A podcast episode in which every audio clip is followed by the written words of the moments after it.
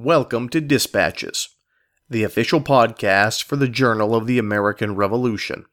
The Journal of the American Revolution publishes weekly online at www.allthingsliberty.com.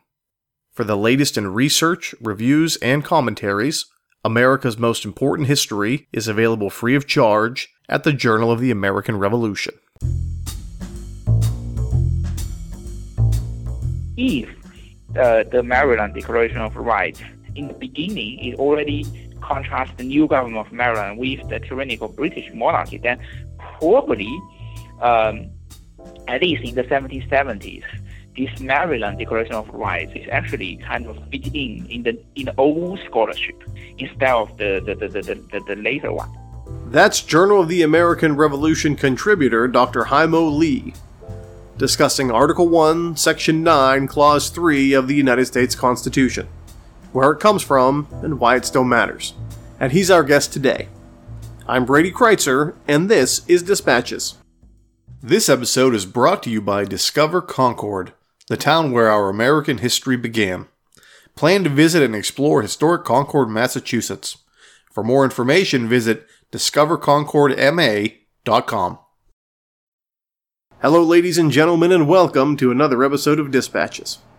I'm your host, Brady Crytzer. Today, our guest is Dr. Haimo Lee, and he'll be discussing one of the uh, rarely discussed, but as we'll see, incredibly important inclusions of the U.S. Constitution Article 1, Section 9, Clause 3. Now, I know what you're saying. Oh, of course, old Article 1, Section 9, Clause 3. We all know that one, right? Uh, but this actually discusses the idea of uh, our founders with incredible forethought uh, prohibiting the use of what's called an ex post facto law. That is to say, you can't just make something illegal for the purposes of arresting someone who then theoretically had already committed a crime. There were a lot of loyalists during the American Revolution. Newsflash, right? Of course, you know that if you listen to this program. And there were a lot of people that made the revolutionary cause, the patriotic cause, difficult. Because, again, they were loyal to the crown and some made very convincing arguments.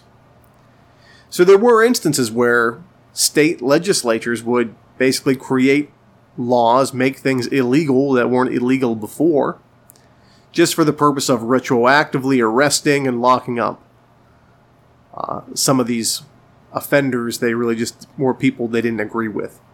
Pretty un American. Luckily for us, some of our founders had the forethoughts to make sure the Constitution clearly stated that wasn't going to happen. Haimo Lee makes a very convincing case where this comes from, and he even pinpoints it to the state of Maryland specifically. It's a fascinating article and a great interview. So sit back, relax, and enjoy our interview with Haimo Lee. Haimo Lee, thank you for joining us. Thank you so much for inviting me uh, to, to be here. Yeah. Tell us about your background. Uh, thanks so much for the question. Uh, basically, I uh, my uh, BA and MA is all about history, and then I uh, came to the United States. my my first master degree, I, I, got it from New York University. it's in politics. And after that, I, I worked uh, for one year uh, for my master thesis advisor at NYU. And then uh, after that, I uh, applied to uh, my current institution, which is University, University of Houston. Uh, so I spent several years in here. I defended my also also in political science. I defended my dissertation in April 2021 and got the degree, a PhD degree in May 2021. And my advisor is Professor Jeremy uh, Bailey, who is a, a scholar on, uh, his major research uh, focus on Jefferson and Madison. Uh, my dissertation is uh, on Jefferson, uh, the, the, on Jefferson's later political thought, meaning after 1809, all the way up to his death in, in, in mid 1820s. And uh, I taught uh, Intro to Political Theory courses uh, to undergrad and undergraduates uh, four times uh, independently uh, at, at, UH. Yeah, so so so that is basically all my credentials. thanks so much. Yeah. What first drew your interest into this topic? Right. Uh, thanks so much for the question. So uh, basically, uh, the, this is uh, as I have just said, right? So, so this is not my uh, Uh, dissertation's uh, focal point, right? Uh, because I, I basically work on uh, Jefferson.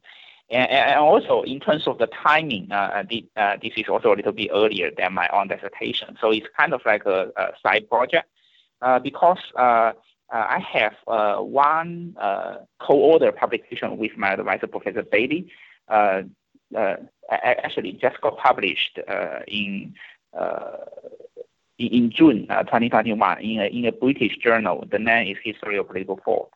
So in that journal, uh, we basically uh, tracing some of the intellectual origin uh, of the Hamilton's Federalist 70 in that piece.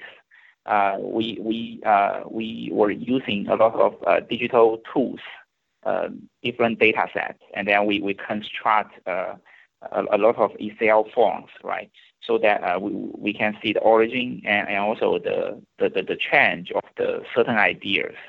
And uh, I'm basically using the same technique in this paper. Uh, and uh, where this paper originally comes from is actually when I I think at one time when I taught the intro to political theory class, it's reading the uh, Constitution, U.S. Constitution, and then I realized uh, this clause. Uh, basically, at that time, I don't understand either uh, of the words because basically it's two parts, right? Uh, ex post facto law and the bill of attainder. And, then basically, I, uh, you know, kind of like do some uh, search on the Google. Uh, what what what are they mean?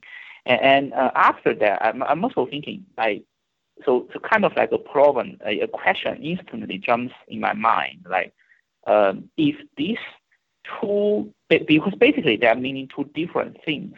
So if these two different things have been mentioned in one single clause in the U.S. Constitution, then would there be any other cases in the U.S. founding period that, that is similar to this, right?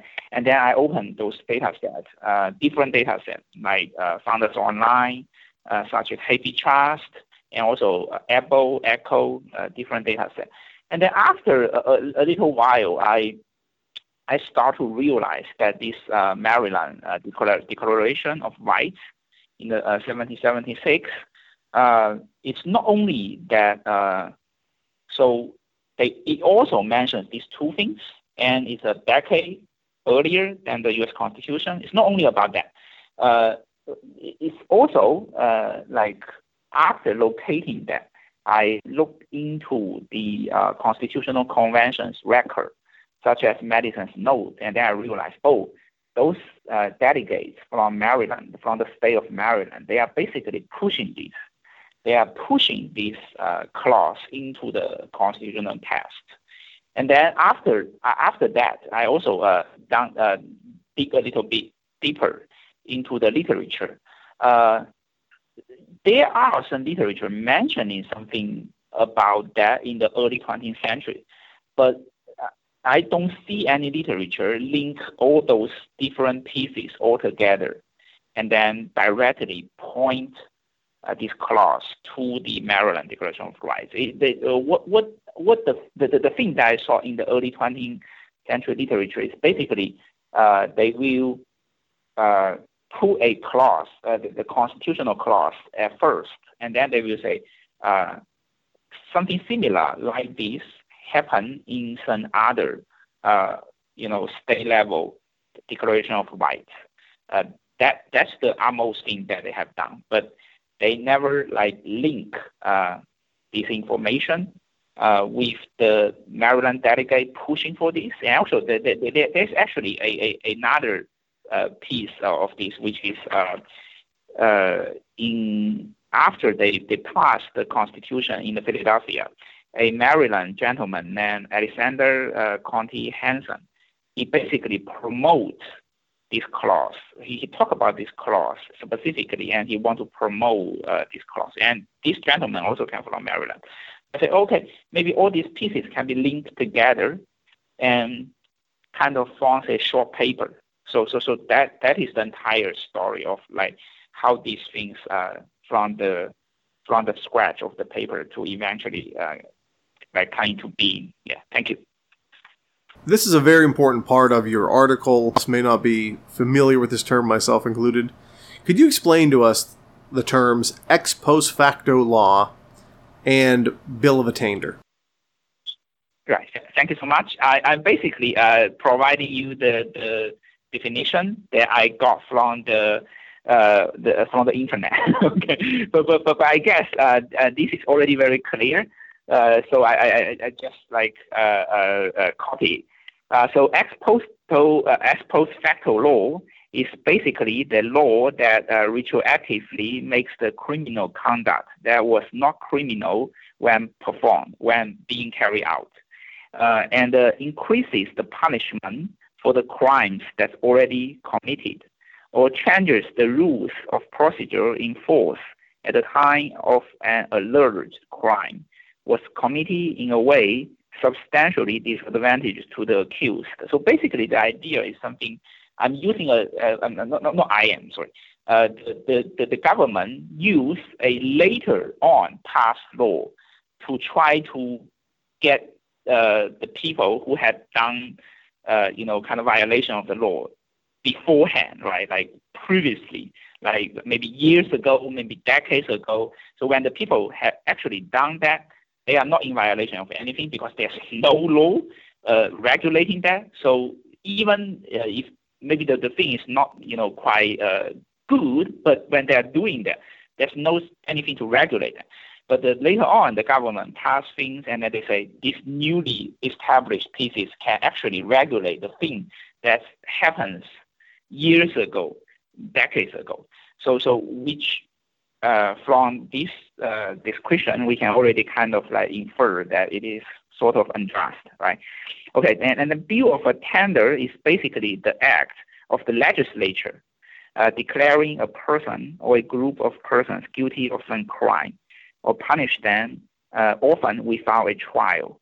I, guess in here the key word is the legislature. So it's basically a legis- legislature act uh, uh, and basically at, at, the at the moment of the bill of attainder being carried out, is the legislature act as if the legislature is the judge and the jury, and oftentimes is they they doing they're doing this without a fair trial. So I, I guess um, from this question, basically we, we, we can kind of tell these two these two things are not um, you know positive things, right? Uh, they they were already uh, from the definition we can kind of uh, feeling that they are kind of like in kind of like bad laws. Yeah. Thank you.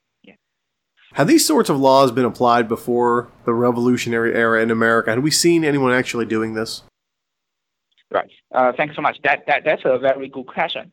Uh, so basically, the the if because after I finish uh, this paper, I, say okay, I might need to look at the so-called scholarship of, these two legal concepts. And then I realized that, so decades ago, the original scholarship is basically saying that uh, this kind of clause, the reason that they are in the U.S. Constitution is because at, the, at, at that time, the framer, they record the historical tyranny of the Great, uh, Great Britain and France in establishing the prohibitions uh, uh, against ex post facto laws and bills of attainder.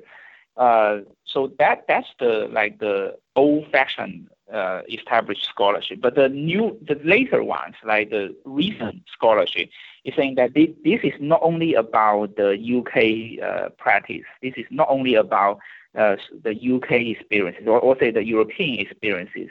Uh, in reality, uh, things are more complicated. And actually, a lot of the, these prohibitions were basically aiming at the legal abuses that happened domestically, meaning in the American colony, around the revolutionary period. Uh, I, I, guess for uh, these two things, basically ex post facto law, I guess in the scholarship, they, they, they told us that it already uh, kind of happened in the colonial period.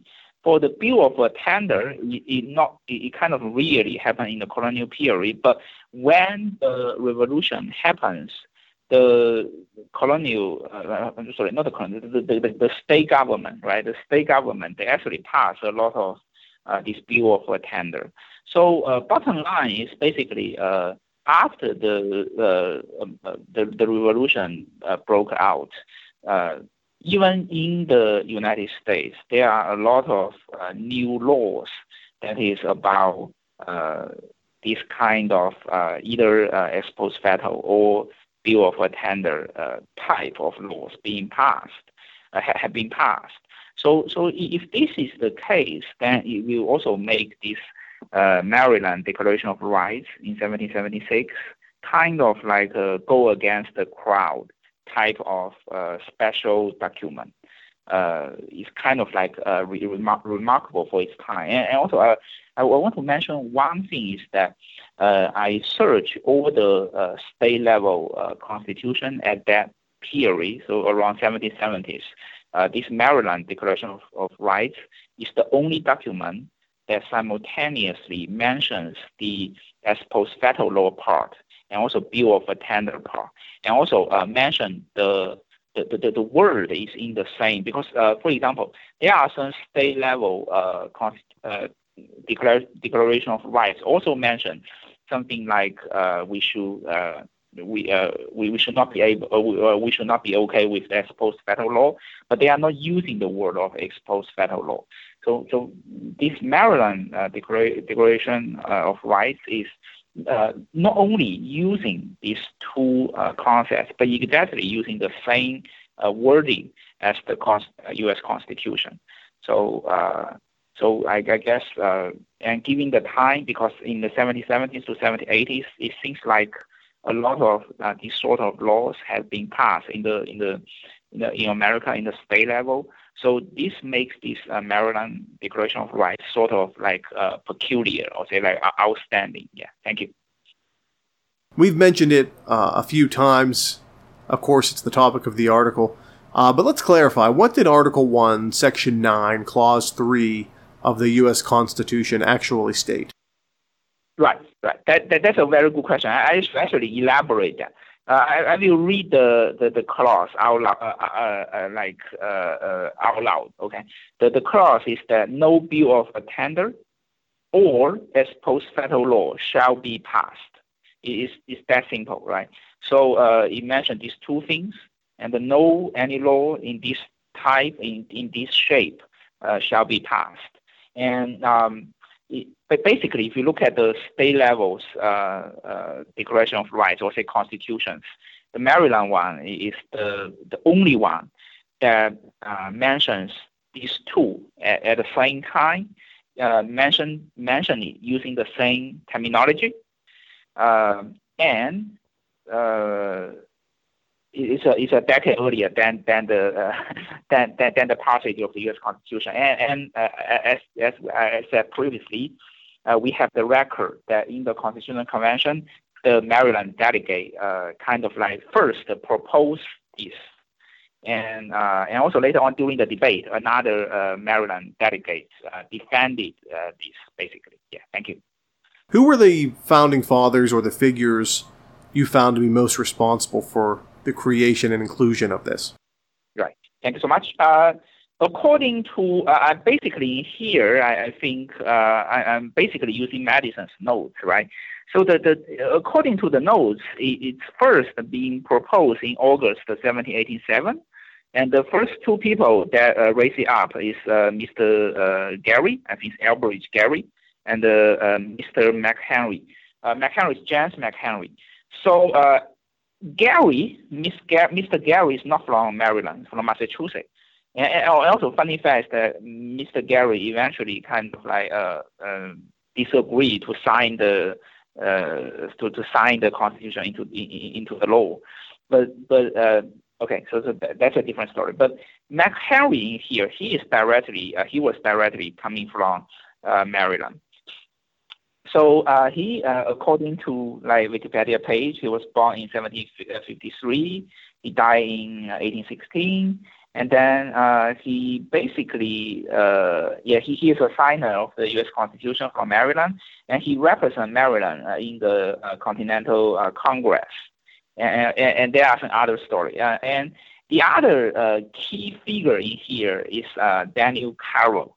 Daniel uh, Carroll, C-A-R-O-L-L. So Carroll, the, the role that Carroll plays is that uh, later on when it comes to the debate, because there are persons such as James Wilson, they think uh, I'm quoting directly quoting from Wilson. Wilson saying that if these prohibitions in the state constitution have no effect, uh, it would be useless to insert them in this constitution. So basically, they are saying a different opinion. And the Carroll in here is pretty much uh, on the same page with McHenry. So, so basically, uh, two uh, Maryland delegates not only proposed this, but also defended this in the Constitutional Convention. Um, and then also, uh, there, there will be the number three guy, the, the, the third guy that I uh, uh also mentioned previously, is the Alexander Hanson. Uh, he never participated in the convention, but in 1788, he published something called the Remarks on the Proposed Plan of a Federal Government. And in this document, he uh, not only supported the passage of the Constitution, he specifically talked about this clause. And then she, uh, he also talked about the tender, the exposed federal law uh, several times. So basically, uh, in support of banning this kind of this type of laws. So, so I, guess for, for like for people like Hanson, he's basically on the same page with Carroll, with McHenry. Um, they are basically both uh, you know, my, my understanding is that they're basically trying to, uh, you know, insert the uh, Maryland uh, 1776 Declaration of Rights, this, this kind of model uh, into the U.S. Constitution, uh, at least uh, when it comes to the exposed federal law and the Bill of Attainder, this part. so, so yeah, these are the three key figures that for now I'm able to find. I believe um, for for those people who actually study the Maryland history or the Maryland legal history, they should be able to find even more people. I feel like this is a group. Uh, so uh, most likely should be should be, there, there should be more people that just I have I have not located by myself yet, but it's out there I guess. Uh, so uh, I, I feel like that that that uh, that is the story. Yeah, thank you. Yeah. You quote Supreme Court Justice Felix Frankfurter, uh, stating that these laws are, quote, two mischiefs. Uh, do you agree with him? Was he correct? Right. Right. That, thank, thank you so much. That's a, that's a very good question. Uh, my understanding is that uh, he's talking about from the legal standpoint. So it's kind of like a law school paper uh, style. So basically, he thinks uh, these two things uh, they have been put together it's a very simple reason because these two things often, oftentimes happen simultaneously. Uh, sometimes if the, the, the exposed, exposed federal law happens, the bill of attainder uh, will also happen, something like that. I, I, I'm not uh, a uh, you know law student. I guess because he's Supreme Court ju- judge, I think most likely he's right. But I, my point is, I feel like the story is not that simple, right? I, I feel like other than that theoretical, uh, you can say overlapping or say theoretical uh, uh, happening at the same time. Other than that, I'm kind of feeling there is another like historical, uh, you know, uh, or the historical progress uh, of, of this being put into the clause. so my theory is that it's kind of like the, this Maryland group. They are, you know, uh, basically uh, kind of importing this this thing already existing in Maryland for a decade, and then they say, uh, how about we put this thing into the uh, constitutional text, and then uh, people like uh, Elbridge Gray, Elbridge Gray, right from Massachusetts, who is uh, not a Marylander, but probably either he actually agree with the spirit uh, of, of this uh, clause in the Maryland uh, Declaration of Rights, or maybe in the Massachusetts has something kind of similar. Uh, so he, he also on uh, he, he's also on both.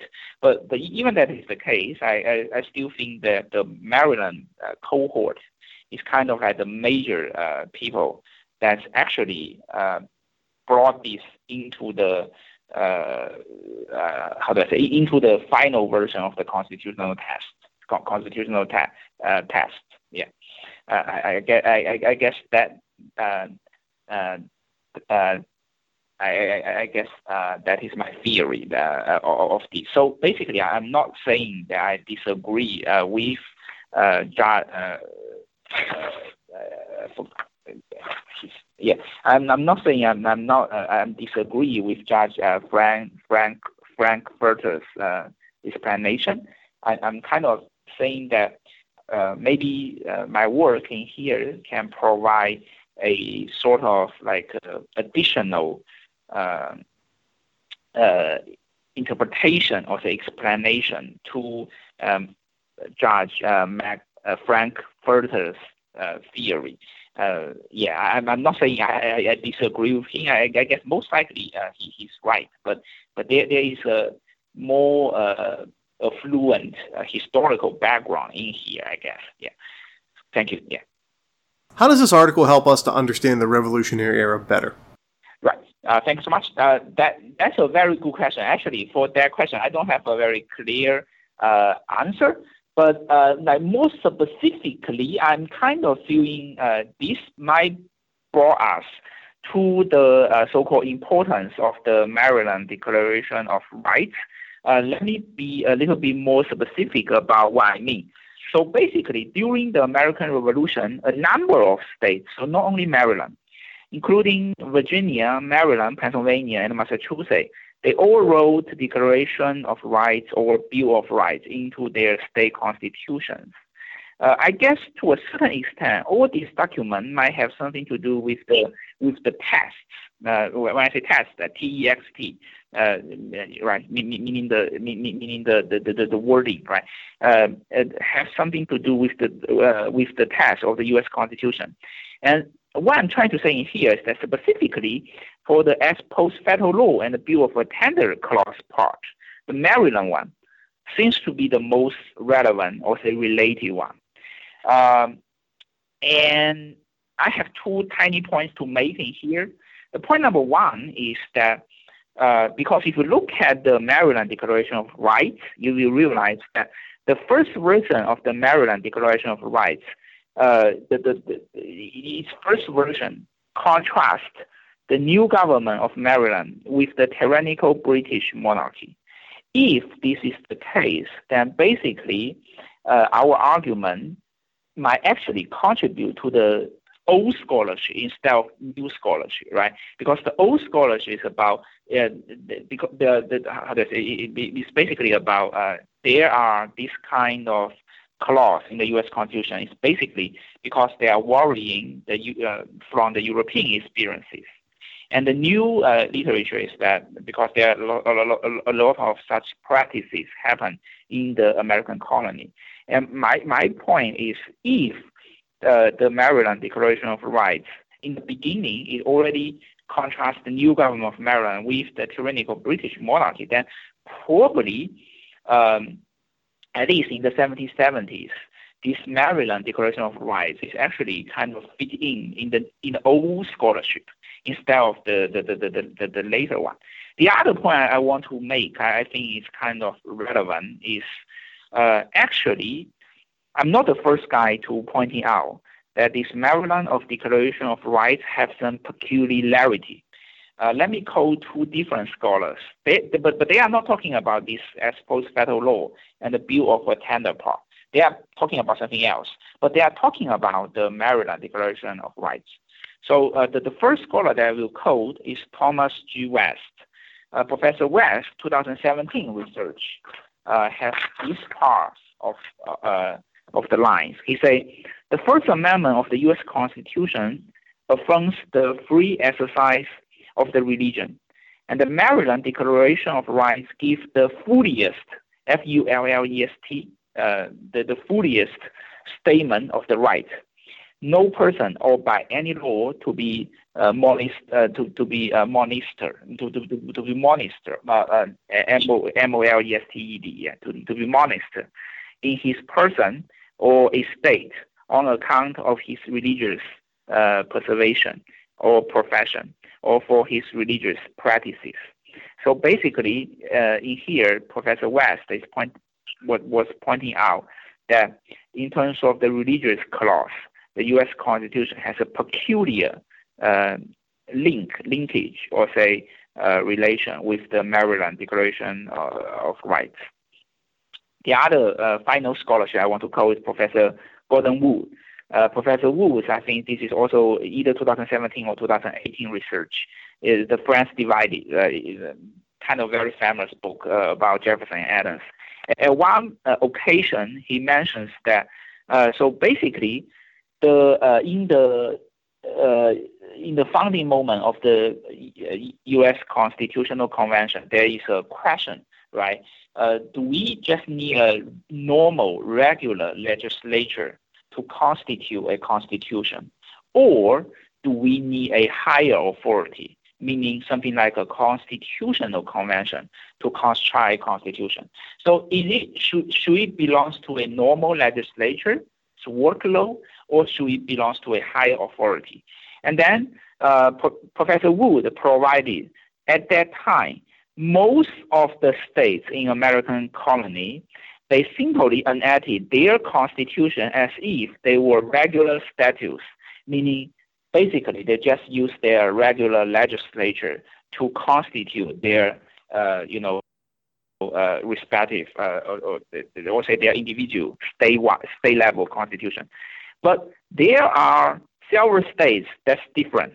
That's you, yeah, you can say go against the crowd. And one of, one of those states is Delaware. Delaware provided for a supermajority, five sevenths of the legislature for changing the constitution. So it's about the amendment process. And then Professor Wood talked about Maryland. Maryland said that its constitution could be amended only by two thirds of the vote of the two successive legislature. So basically, even though he is only talking about the constitutional uh, amendment process, but basically, the, the, the Maryland people at that time, they already have a feeling that the normal legislature is not suitable to do something as high as the uh, so-called constitution, right? So they already have something uh, in, in, in this uh, manner. So, so I, I guess, and, and that kind of thinking in the founding moment is also kind of go against the crowd. So uh, I, guess that would be another uh, peculiarity about this Maryland document. And, once again, because the Bill of Attainder is the legislature and as something which is unjust, right? So uh, I guess the spirit is the same, right? So basically, when something this high as the Constitution, it should be something more than just a normal legislature. And the Maryland's plan at that time is something like two thirds of the vote of two successive legislature, which is, I guess is uh, you know kind of like uh, kind of like bigger than a single legislature in a, in a single majority vote, right? So yeah, I'm bringing up Professor West's research and Professor Wood's research, uh, just trying to say that it feels like uh, this Maryland 1776 Declaration of Rights has some peculiarity and if our audience uh, who are interested in pursue this, uh, I, I, feel like there might be something uh, waiting to be discovered. Uh, I, I, I, hope my short paper kind of uh, at this very tiny aspect also kind of say something similar to Professor West and Professor Wood's already existing research. Thank you so much. Yeah. Hi, Mo Lee. Thank you for joining us. Thank you. Thank you so much. The music played in this episode included works by Kevin MacLeod and the Sturbridge Colonial Militia. Any unauthorized reproduction or use of this podcast, without the express written permission of the Journal of the American Revolution, is strictly prohibited. For everyone here at Dispatches, I'm Brady Crytzer saying, so long.